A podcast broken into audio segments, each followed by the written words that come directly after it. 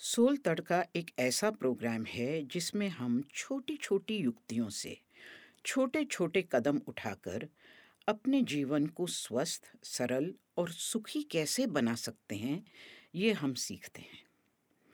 आइए आज अन्न और मन की बातें करते हैं। मैं हूँ डेजिरे और मेरे साथ है किरण।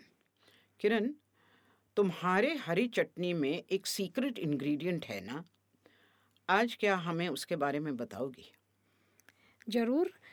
हरी चटनी बनाने के लिए हमें जो सोचा भी नहीं था कि काजू इसमें यूज़ हो सकता है, वो सीक्रेट इंग्रेडिएंट है, वो मैं पहले ही बता देती हूँ। पर अभी इसको बनाने का पूरा तरीका बताती हूँ, क्योंकि हमारे घर जो भी आता है, वो हरी चटनी जैसे सपोज़ कटलेट बनी है या कोई ढोकला बना है, सारे के सारे वो हरी चटनी की रेसिपी मांगते हैं। तो आज मैं आपको बताती हूँ कि इसके लिए आपको एक कप हरा धनिया उसके छोटी डंडियों के साथ चाहिए। जो नरम डंडी होती है उसके साथ लेना है हरा डंडिया और हरा धनिया की वो जो रूट्स है वो निकाल देनी है।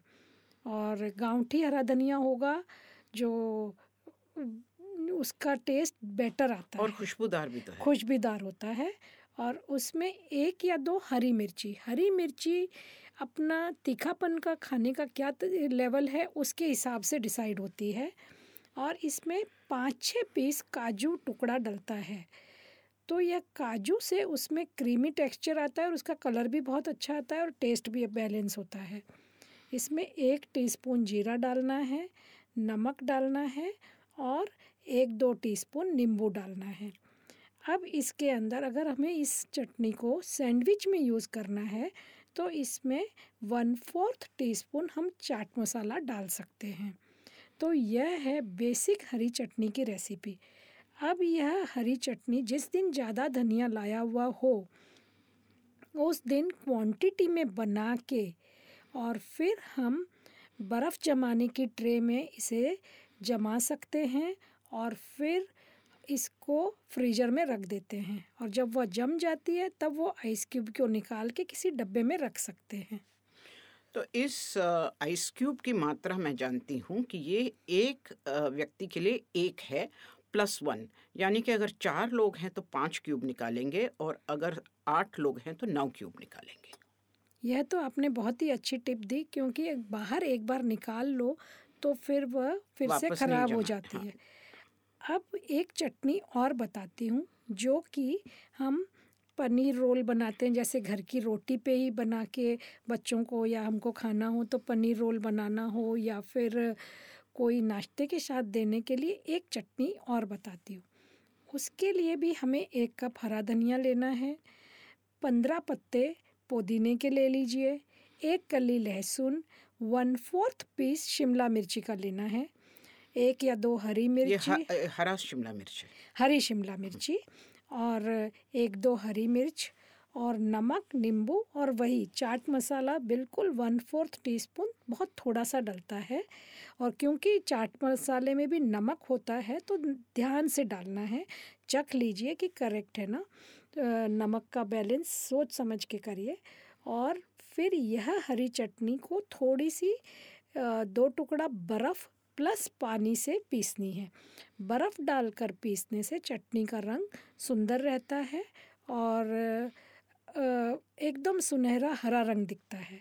इस चटनी को भी आप क्वांटिटी में बना सकते हैं। अब यह जो चटनी है, इसके अंदर हम जैसी अपने अगर मूंगफली डालते हैं, तब इसमें गाढ़ापन आता है। जो मैंने पहले चटनी बताई थी, उसमें मैंने काजू बताया था। अभी जो शिमला मिर्ची वाली चटनी बताई, इसके अंदर हम एक या दो टेबलस्पून अगर हम मूंगफली डालें, तब वह बहुत अच्छी लगेगी। कभी कभी मूंगफली नहीं हो तो इसमें ताज़ा कसा हुआ नारियल भी डाल सकते हैं, या दोनों भी डलता है। तो यह वेरिएशन हम अपनी इच्छा के अनुसार कर सकते हैं।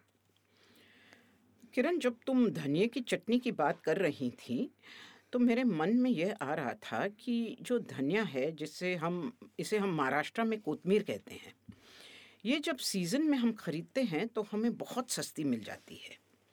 हाँ बरसात के दिनों में इसका दाम चौगुना भी हो सकता है, पर ज़्यादा कर ये एक सस्ता मसाला है। पर इसको जो उगाते हैं, उन किसानों को कितना कमर तोड़ काम करना पड़ता है। झुक झुक के झुक झुक के इसको उखाड़ते हैं और इसके बंडल बनाते हैं। और धनिया, पुदीना, ये सब जल्दी ही सड़ जाने वाली मस, सड़ जाने वाले मसाले हैं। ये कोई फैक्ट्री में बनी चीज़ नहीं है जो लाकर गोदाम में रख दी।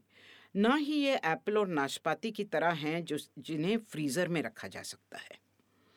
इन मसालों को जल्दी से बेचना पड़ता है, इसलिए किसान कई बार दाम गिराकर बहुत सस्ते में बेच देता है।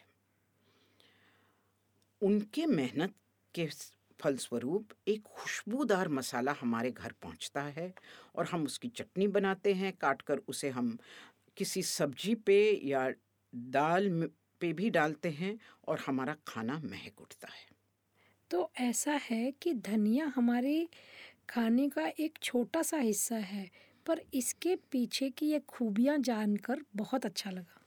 और चटनी खाते समय अगर हमारे मन में ये शुक्राने का भाव रहे कि मेरे इस स्वादिष्ट व्यंजन के लिए किसी इंसान ने झुक झुक कर पत्ती, ये पत्तियाँ तोड़ी हैं, ऐसा भाव रखने से सबका पसीना और सबकी मेहनत हमें नज़र आती है और हम में शुक्राने के साथ एक नम्रता भी आ जाती है। आज आपने शुक्राना का भाव को मन में बिठाने का यह कितना सुंदर तरीका बताया है। चटनी की हरियाली के पीछे, हरा धनिया और धनिए के पीछे, उसके लगाने वालों की मेहनत को समझने का और फिर उसके प्रति एक अंदर से ग्रेटिट्यूड को और गहरा करने की भावना जो आपने आज बताई, यह तो हम कभी सोच भी नहीं सकते थे। हर बार अब मैं जब भी चटनी खाऊँगी या बनाऊँगी, उस समय मैं शुक्राना भाव को और गहरा करने की कोशिश करूँगी। आज की रेसिपी की सामग्री यानी इंग्रेडिएंट्स आपको डिस्क्रिप्शन बॉक्स में मिल जाएँगे। आज की छोटी छोटी बातों से आपका जीवन आनंदमय बने। यह हमारी आपके लिए मंगल कामना है। आपका मंगल हो, सबका मंगल हो। और हाँ अगर आपको हमारी बातें पसंद आईं तो अपने फ्रेंड्स के साथ लिंक अवश्य शेयर करिएगा और सब्सक्राइब भी करिएगा। अगला एपिसोड सुनने के लिए अगले हफ़्ते वापस ज़रूर आइएगा।